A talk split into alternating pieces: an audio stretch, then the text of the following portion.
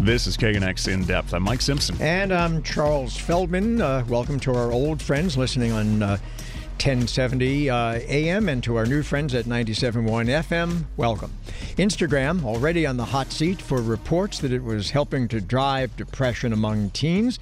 Is rolling out a new feature today. It will prompt young users to take a break. Now, your kids might not even pay attention to you, so why should they pay attention to the app?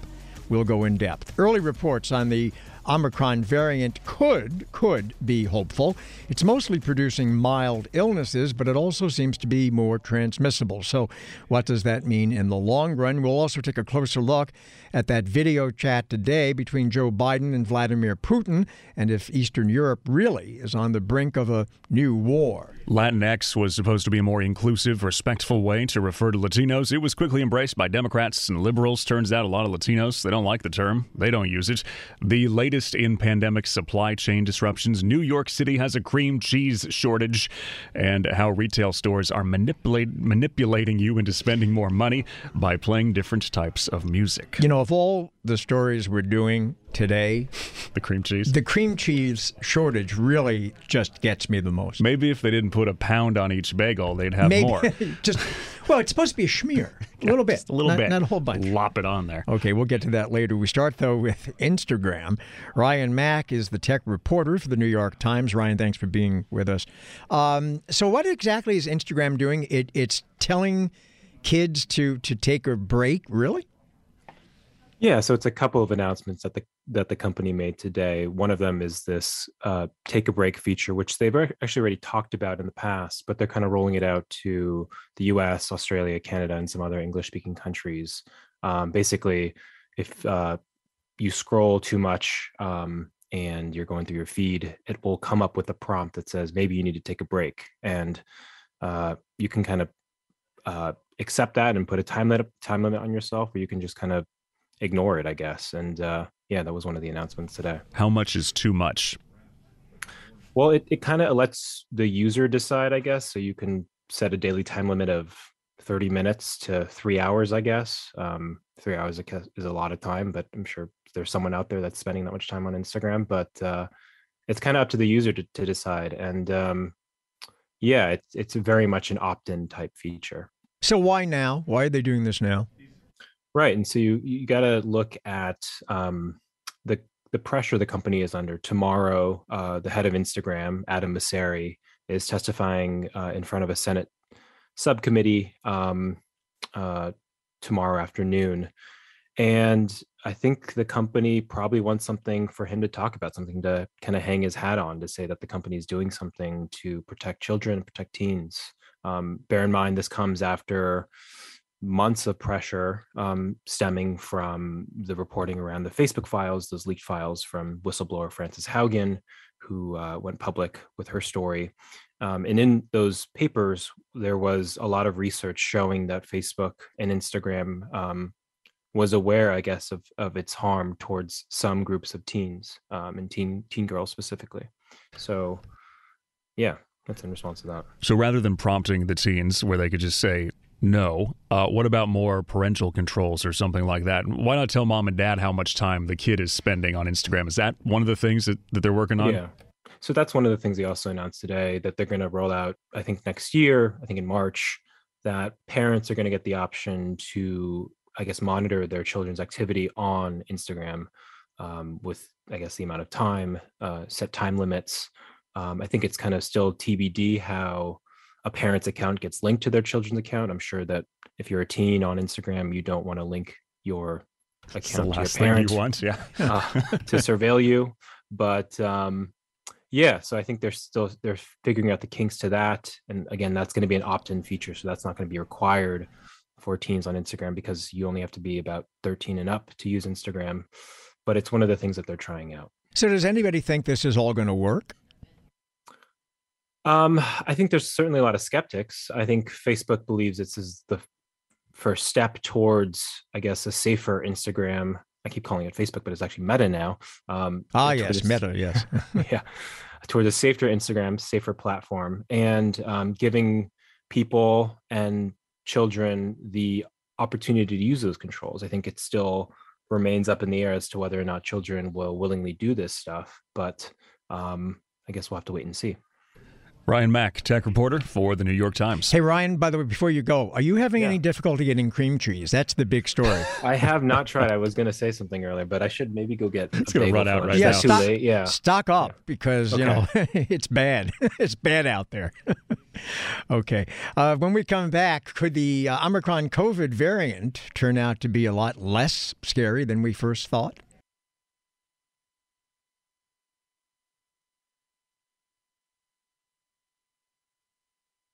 You're listening to KNX In Depth. He's Mike Simpson. I'm Charles Feldman. Panic. There's a cream cheese shortage.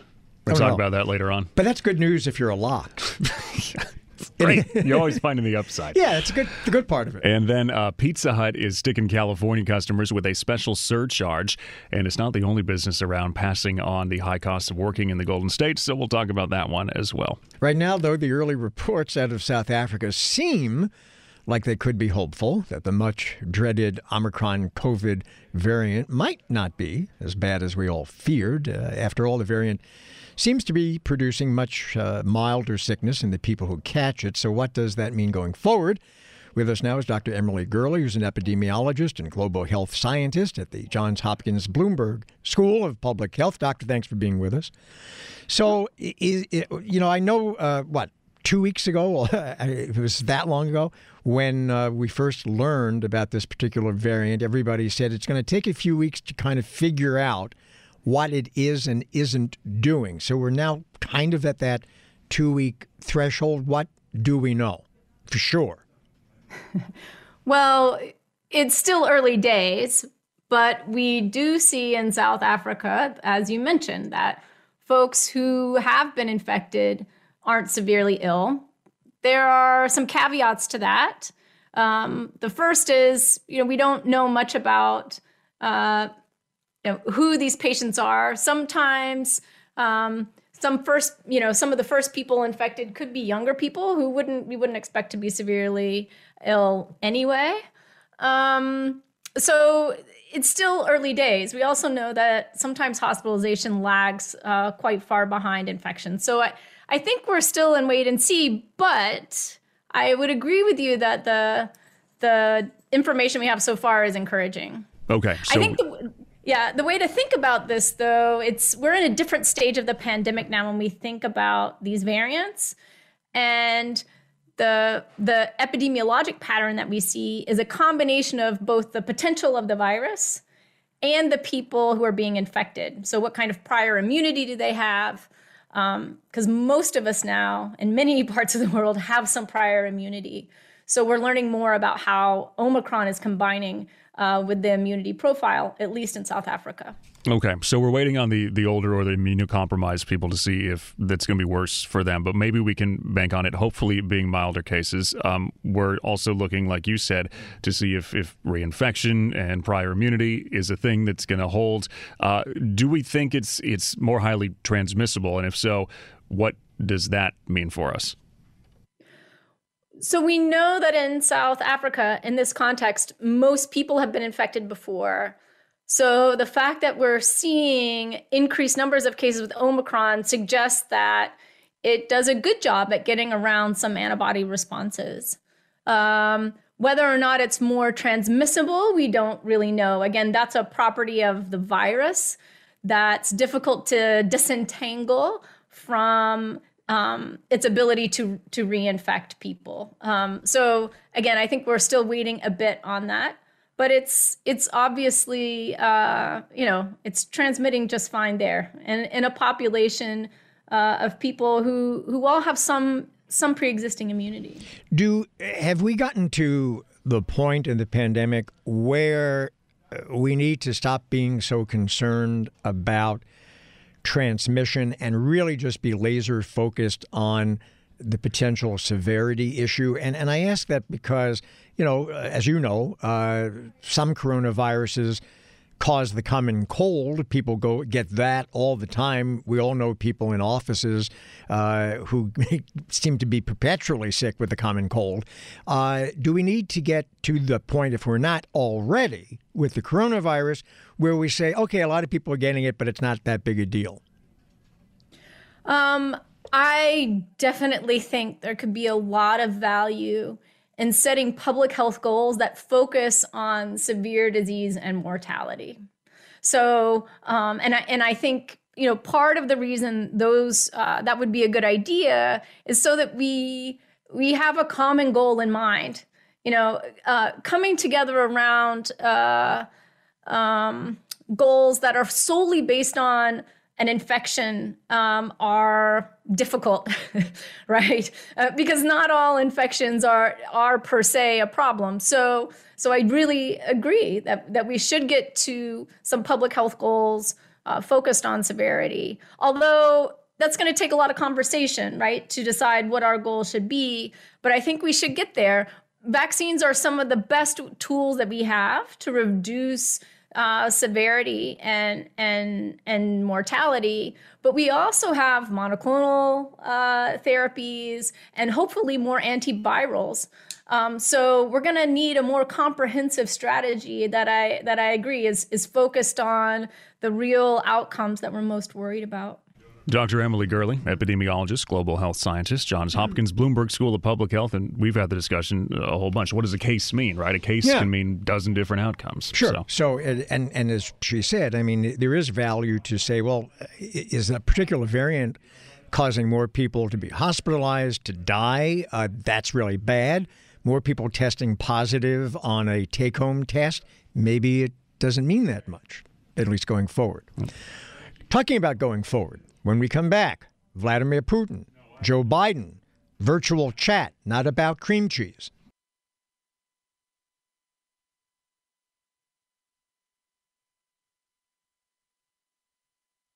This is KNX In Depth, along with Charles Feldman. I'm Mike Simpson.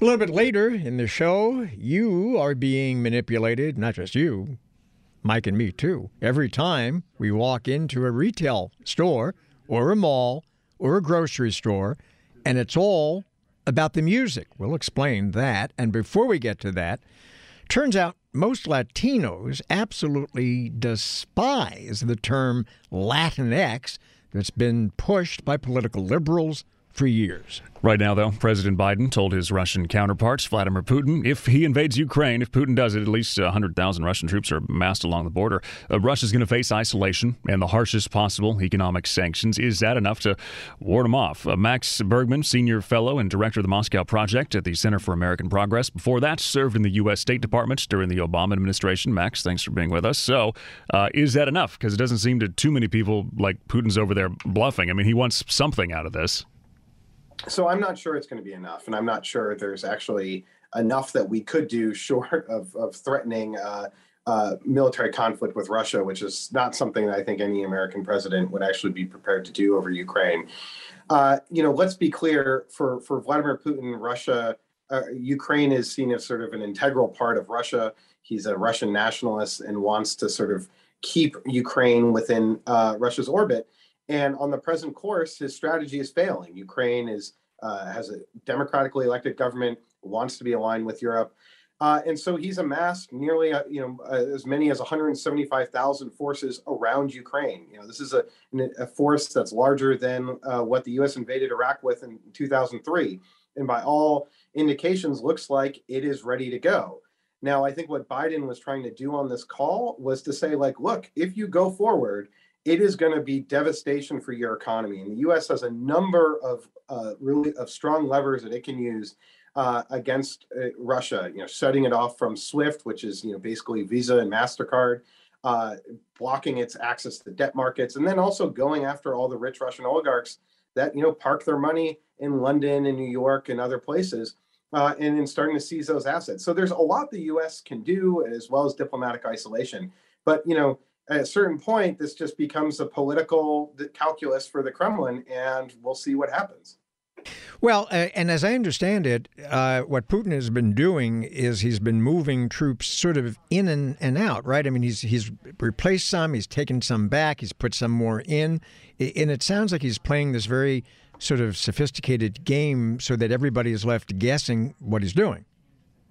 Well, so I, that's what he did. So beginning in March of last year, we started to see a, a, major troop buildup of forces, and then you know he he then a lot of the forces deployed out.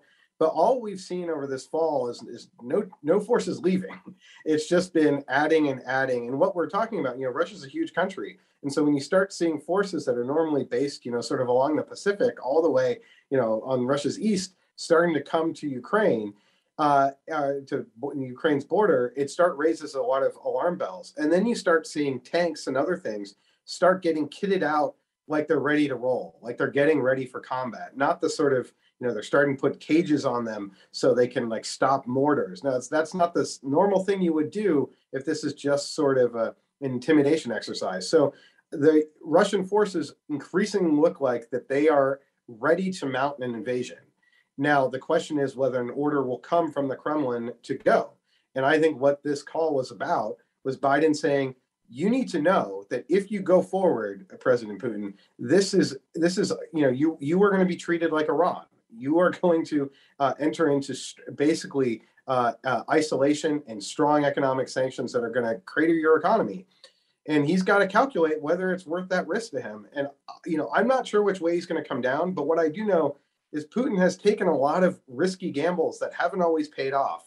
Uh, in, you know, intervening in Syria may have worked out, but intervening in Ukraine in 2014, um, when he seized Crimea, invaded Ukraine, you know, the fact that he has to potentially do it again, I think that that didn't necessarily pay out for him. Max Bergmann is a senior fellow and director of the Moscow Project at the Center for American Progress. Before that, served in the U.S. State Department during the Obama administration. Well, a little bit later in the show, the earth shattering news of a an alleged shortage of cream you cheese. You picked your story today, didn't you? Yeah, cream. I mean, that's that's really significant. Yes. I mean, we weren't worried before. Now we are. No, if you, yeah, I mean, if you get a bagel and you don't have cream cheese, what are you going to do? It's you give the dry. bagel back. No, well, not not me. I paid for the bagel. I want the cream cheese.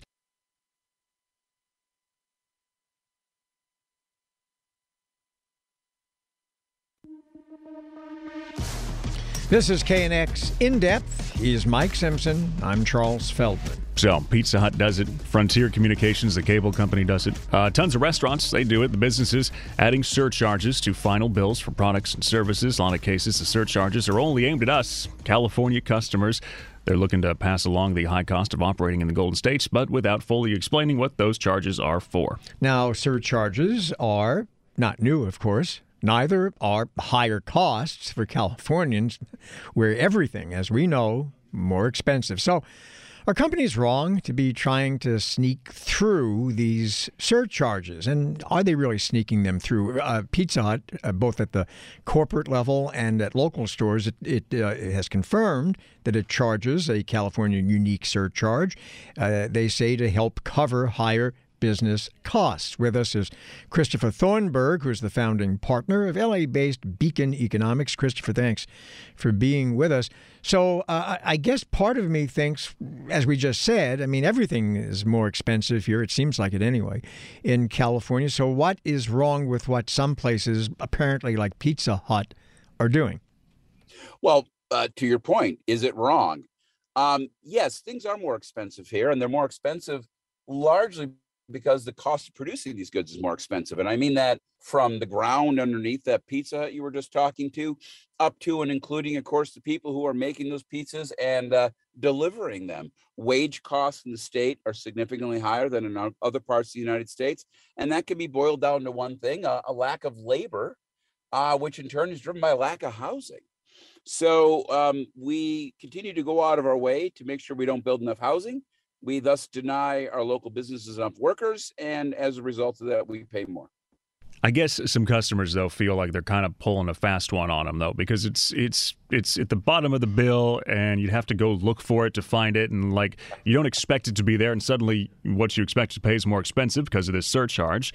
Uh, but why not raise the list price for something? Is it just because there's a price war out there between everybody and you want it to look low and then oh you get me on the back end and I go oh yeah, there's my California yeah, well, surcharge. It, exactly. It, it, there's a term for that. It's called gotcha capitalism, right?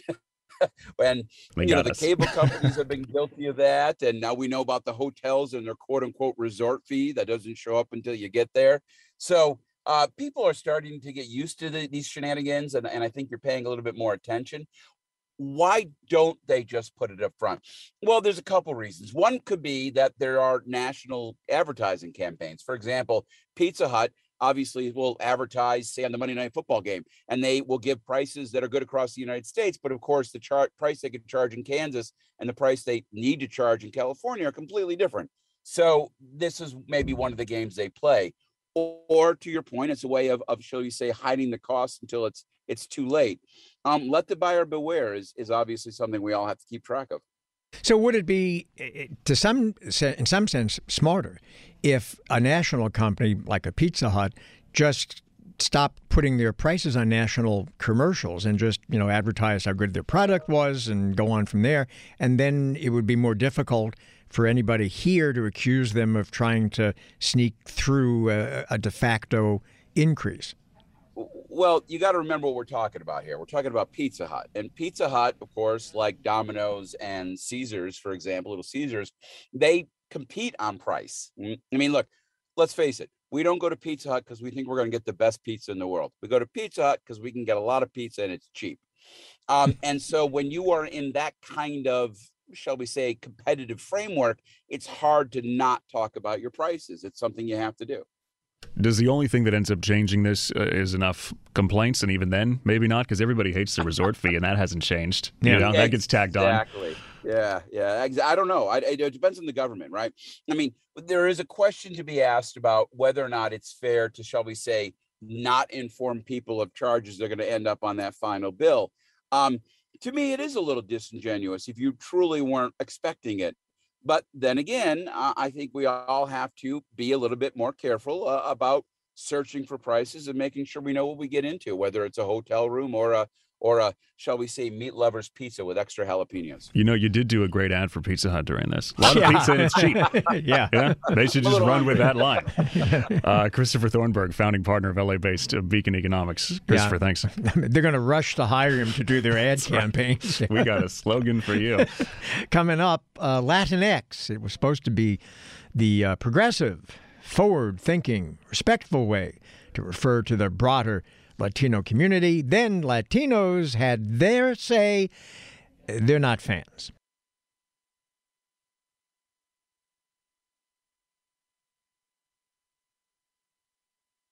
This is KNX In Depth. Mike Simpson and Charles Feldman. As Democratic candidates and strategists are looking to gain more minority voters, a number have adopted the term Latinx in their messaging to demonstrate social awareness. But it turns out that these efforts may have backfired. Yeah, a new national poll shows 40% of Hispanic voters say the term bothers or even offends them. 30% say that they are less likely to support a candidate or their position that uses the term when discussing a large body of people. Giancarlo Sopo is a Republican media strategist. He's a Cuban American and was director of national Hispanic advertising for the Trump 2020 campaign. Giancarlo, thanks for being with us. Hey, great to be with you. So I have to admit, uh, uh, uh, Latinx always sounded to me a little bit like a Marvel movie. I, I mean, where did it come from? you know, no, no one's really sure uh, exactly where it came from. The best theory is that it came up, started on message boards in the mid 2000s as a way uh, to abbreviate instead of writing out Latinos and Latinas. Uh, people would just write Latinx, or or sometimes they would also write Latin ampersand, you know, like the at sign. Uh, and so that's like the best guess as to where it came from. And then it started appearing in academic literature, and somehow it skipped over from academic literature to um, corporate diversity and inclusion departments and the DNC, and even President Biden using it on his uh, 2020 campaign and as uh, president now in the White House. And it's uh, it's been very controversial. Yeah, so maybe positives are reach out to Latino voters in a more gender neutral way, and that's what people were trying to do. But has it now come across to some people as this, you know, academic talk? And if we don't use it, why are you using it? That kind of thing. Yeah, I mean, it's just very bizarre because Spanish, the Spanish language by its very nature is gendered. It has, it's a grammatically gendered language, like most Romance languages, whether it's French or Italian, uh, you know, Spanish has grammatical gender. So if you were to start changing that, you would literally have to just deconstruct the entire language because uh, the, the language doesn't work. Like I'm sitting on a chair right now.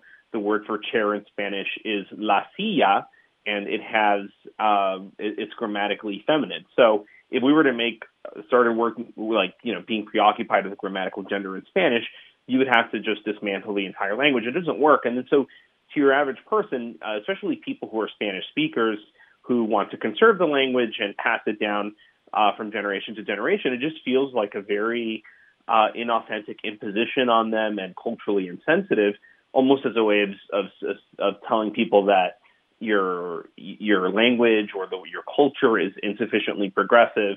We know better, uh, and, and that just really rubs Latinos the wrong way, and we're seeing it in the polling. But as you pointed out in the beginning, the term Latinx came about because there was a, a desire, at least on the part of some, to have a, a, shortcut so that they wouldn't have to account for male and female genders when they were discussing things. Is there an alternative shortcut that has been suggested that might be to uh, the Hispanic community less offensive? Well, when you say Latinos as a as a plural, it includes everyone of any gender. Uh, so that that one works.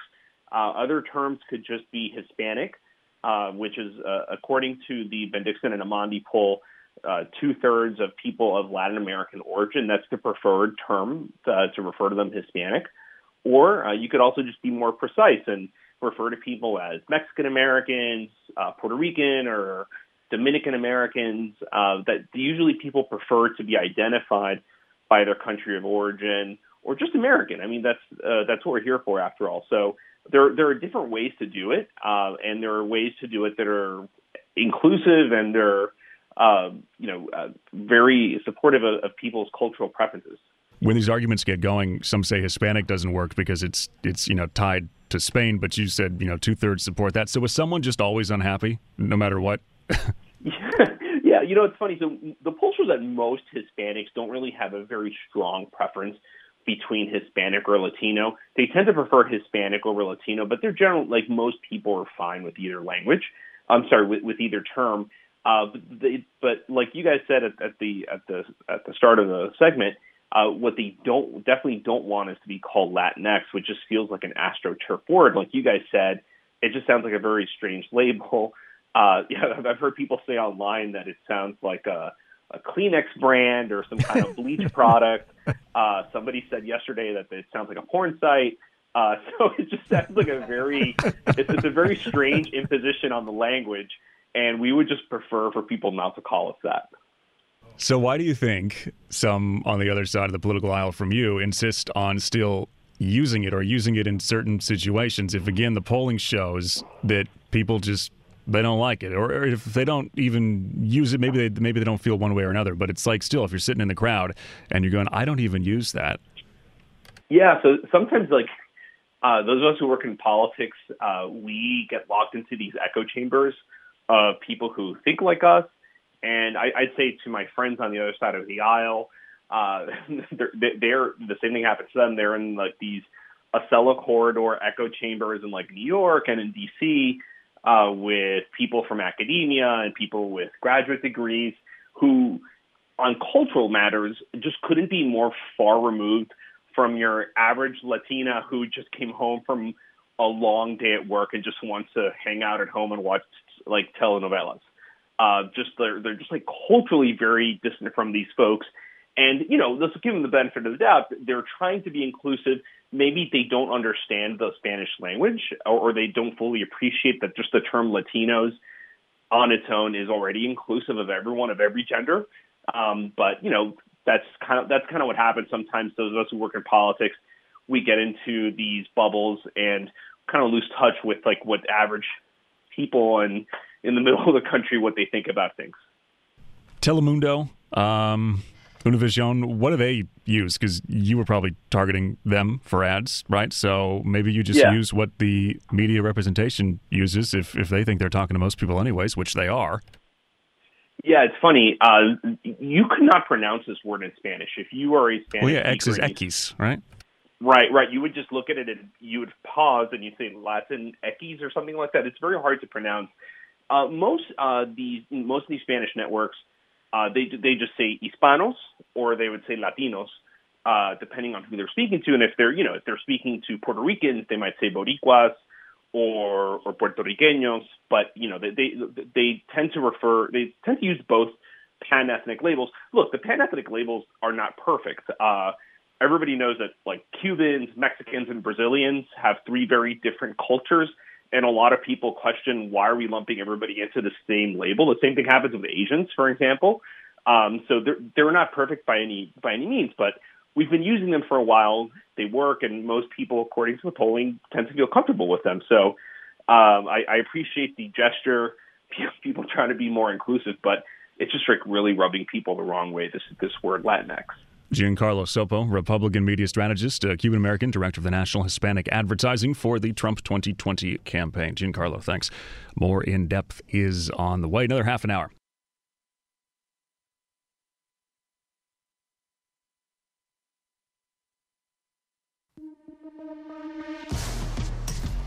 This is KNX In Depth. I'm Mike Simpson. I'm Charles Feldman. Well, there are things that, you know, go together, like bread and butter and bagels and lox and cream cheese. Uh, but there is apparently a national crisis in the making. Because you're very worried about this. Well, yeah, I, you know, because it, it's a, apparently a shortage of, of cream cheese. But uh, hold on, let me open this. There we go. But but someone Mike ran I, downstairs. Yeah, and I, I went to the restaurant downstairs and I said, "Is blew it, through the doors. Help me." Yeah, I said, I said, do you have cream cheese? And they said, yeah, we have cream cheese. And and yeah, it's cream That's cheese. good. It's good. It's not faking it or anything. No, it's actual cream cheese, but but there's apparently a, a shortage looming. Yeah, and it's in the New York City area. And it's got so bad in some cases, bagel shop owners have had to go to New Jersey to find supplies. Joseph Yema is the owner of F&H Dairies, a wholesaler in Brooklyn, a dairy product distributor serving most of New York City's bagel shops. Uh, Joseph, do we have a cream cheese shortage? Yes, uh, big time over here in uh, New York City. Why Having trouble getting and how cream bad is it? I don't know. I'm, I'm completely out. I usually have about uh, 15 pounds worth, and I haven't been able to buy any. Well, how, how much are we talking about when you say pallet? I, That's I mean, how lot. much cream cheese are we talking about? So a pallet has got uh, 2,000 pounds, so thir- you know whatever it is, 30,000 pounds. Oh, so that's bigger than the one ounce tub I have. No, no I'm, talking, I'm talking about the. I sell uh, Yeah. 50 pounds at a time. 50 pounds at a time. He's dealing with a whole different world Yeah, than you are. this is very there. different here. Yeah. Uh, you say you didn't know why. It's so you call around, you try and find it, and you just there's not cream cheese to be had. You can't get any answers from anybody. Even the uh, the company has no answers. Uh, we're just waiting for it to come in. Now, b- being a, a, New Yorker my, myself, Joseph, this is uh, of epic proportions for New York City. I mean, you know, New York without a bagel and cream cheese, a schmear in the morning, is really. Bad. There's going to be panic in the streets. So what? Even uh, Junior's uh, doesn't have any uh, cream cheese for their famous cheesecake. Yeah, I was going to say for, for people who, who don't know, Junior's uh, cheesecake is is just a classic cheesecake, New York cheesecake. And are they running out? They're running out. I saw it on the news. They, they're running out, and then then nobody's telling telling us when it's coming back. So so what are people doing? I mean, we mentioned some people are going Scrambling to Jersey. for- they're scrambling around for other brands of cream cheese, which is not the same as Philadelphia, and uh, you know, doing whatever they can. But but Hopefully, Joseph, it comes in this week. But but but I, I guess the the question is, I mean, is cream cheese? Mike before was looking up how to make cream cheese. This is not is- something I want to do. It- No, you it's know, easier to just seems buy like it. Work. Yeah, I mean, is it is it particularly difficult to to make or manufacture uh, cream cheese? Well, everybody wants Philadelphia cream cheese. They don't want any other brand really because it's it's the flavor they're used to. So e- even if somebody else makes cream cheese, it doesn't taste the same. So so the shortage is really of one specific brand, the Philadelphia yeah, brand, the- yeah, made by Kraft. It's probably the number one brand in in America. which is what we're eating And you call now. them, and they're saying uh, it's uh, on its way at some point. Sorry. It's on its way. We'll get it tomorrow. We wait. Nothing comes. Well, I, I have uh, announced. Mike has announced. We could send that to you if you'd like. Yes. we can FedEx it. One bagel. Is the problem here that nothing else is going to really work? You know, like Nothing you want the works. bagel and cream cheese. You don't want bagel and butter. yeah, that's that's true. And also, there's cream cheese spreads. You know, lox and cream cheese and vegetable cream cheese. So they can even make that. It's it's, it's just you know, New York is all bagel stores. There's bagel stores every five blocks. So the people love bagels in New York. Well, but it, but without the cream cheese, the bagel is pretty dry, right? It's a reason for its existence. Yeah. Our boss in here. You have to have something to smear. yeah, yeah, schmear. There it is. That's, that's a New York word for you. No, I, I feel bad for you, Joseph, because, because you know we're sitting here and we're kind of munching on Our cream cup cheese. runners and- over. Yeah, it's Yeah. pretty. You know, it's uh, pretty good. All right, I'm gonna, I'm gonna fly over. Come on. Here he comes. He's on the plane. All right. Uh, Joseph Yema, owner of uh, F&H Dairies, a wholesaler in Brooklyn. Hope it gets better for you. Yeah, I mean, that, I mean, look, New York without cream cheese is like a day without sunshine, Which is today. which is which is today. So, so we match. Uh, when we come back, uh, you've been manipulated. Yes, every time you walk into a mall or a retail store, and we will explain why.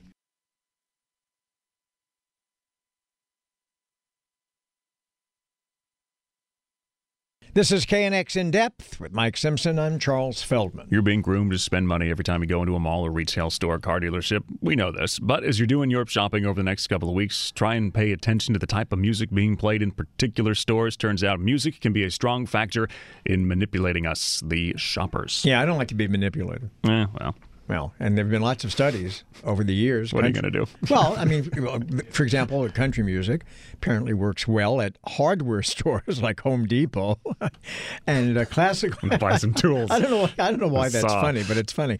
Uh, and classical music is effective at a clothing store like Nordstrom. That's why they got the piano downstairs. Is that it? Yeah. Uh, Vijay Kumar Krishnan uh, chairs the marketing department at the Northern Illinois University College of Business.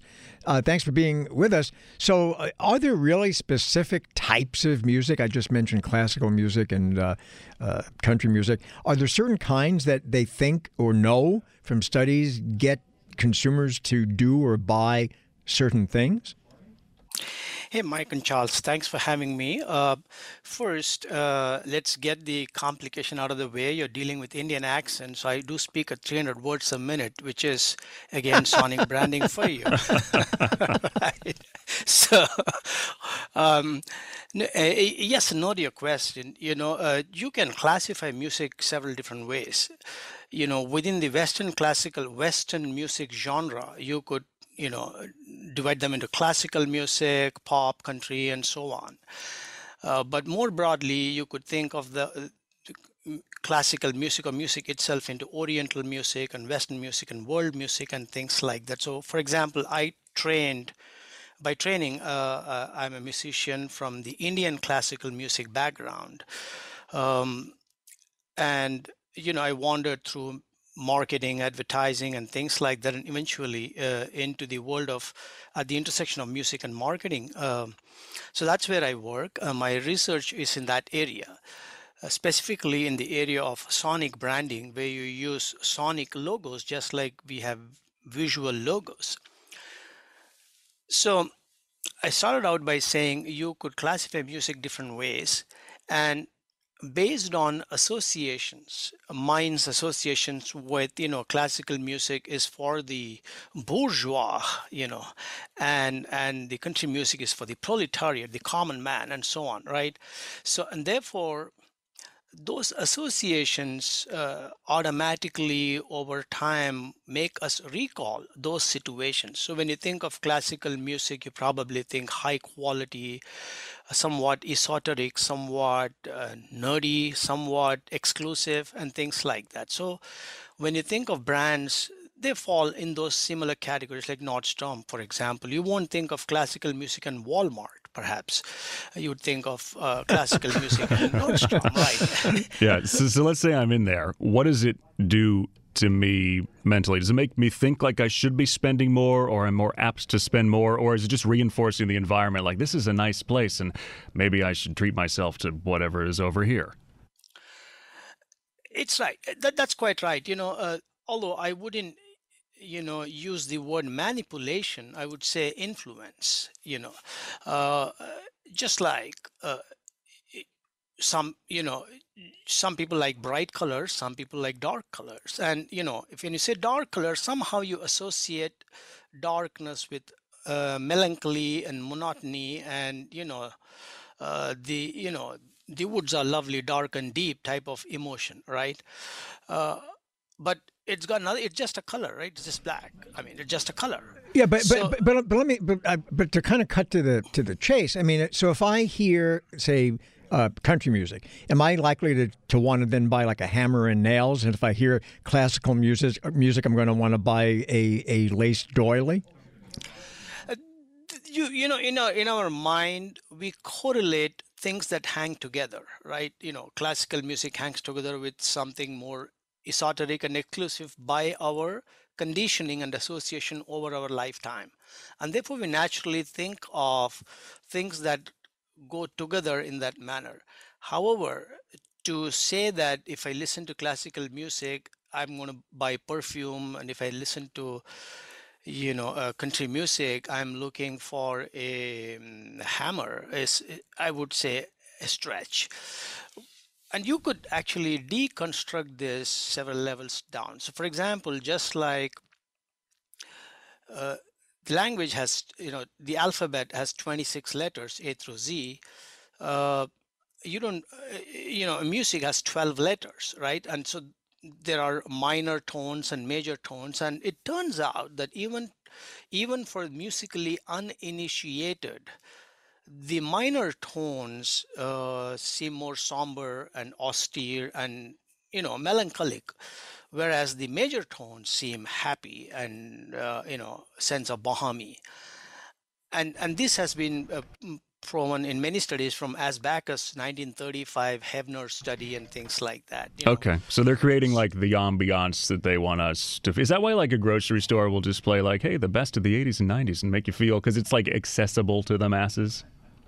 It is you know you it is also a throwback. So if you're you know uh, 40 something and and if you hear a music that was like 25 years ago it probably reminds you of your cohort group your your teens and your first crush and whatever that might have been right? So and so it so it it it identifies your uh, time zone in a way yeah. right Okay, but but but I, I guess what, what I'm curious about is is uh, are there any studies that really show that this stuff actually works? Because I, I guess I guess that some of this may be happening at a subliminal level. But if I'm going to buy, you know, I don't know, a can of paint, I'm not I don't think I'm. You want to be forced by the song to buy the yeah, can no, I, I, just don't think that that I'm not even uh, conscious of the music that they're they're playing. I just want to get in and it's out of the store the as quickly as possible. That's quite true. You know, for a functional product, I suppose, you know, you're a mission shopper at that point. You know, you've left your job half done and you want to get that can of paint and go back. You're not here to enjoy that music, right? However, if you're in a in a situation like you know in a, in Macy's or somewhere you know shopping and generally enjoying the ambiance you know if the music is slower non-consciously you might walk a little slower and shop longer therefore. And you know milliman studies show that you know the effect of rhythm. Similarly if if you're in a fast food joint then probably you would like the tables to be turned around if you were the shopkeeper. Then if you play fast music there'll be a tendency to eat faster and get out faster so which is good for your business right? So our pace of activity is partly determined by the pace of rhythm in the ambiance and things like that. If the if you're in a doctor's chamber for example you don't want to hear loud rock music. It's just incongruent right? All right. Vijay kumar krishnan uh, chairs the marketing department at northern illinois university college could you imagine? College of business going to your doctor this is going to go great. All right uh, that is in depth for today. We'll be back tomorrow at what, 1 p.m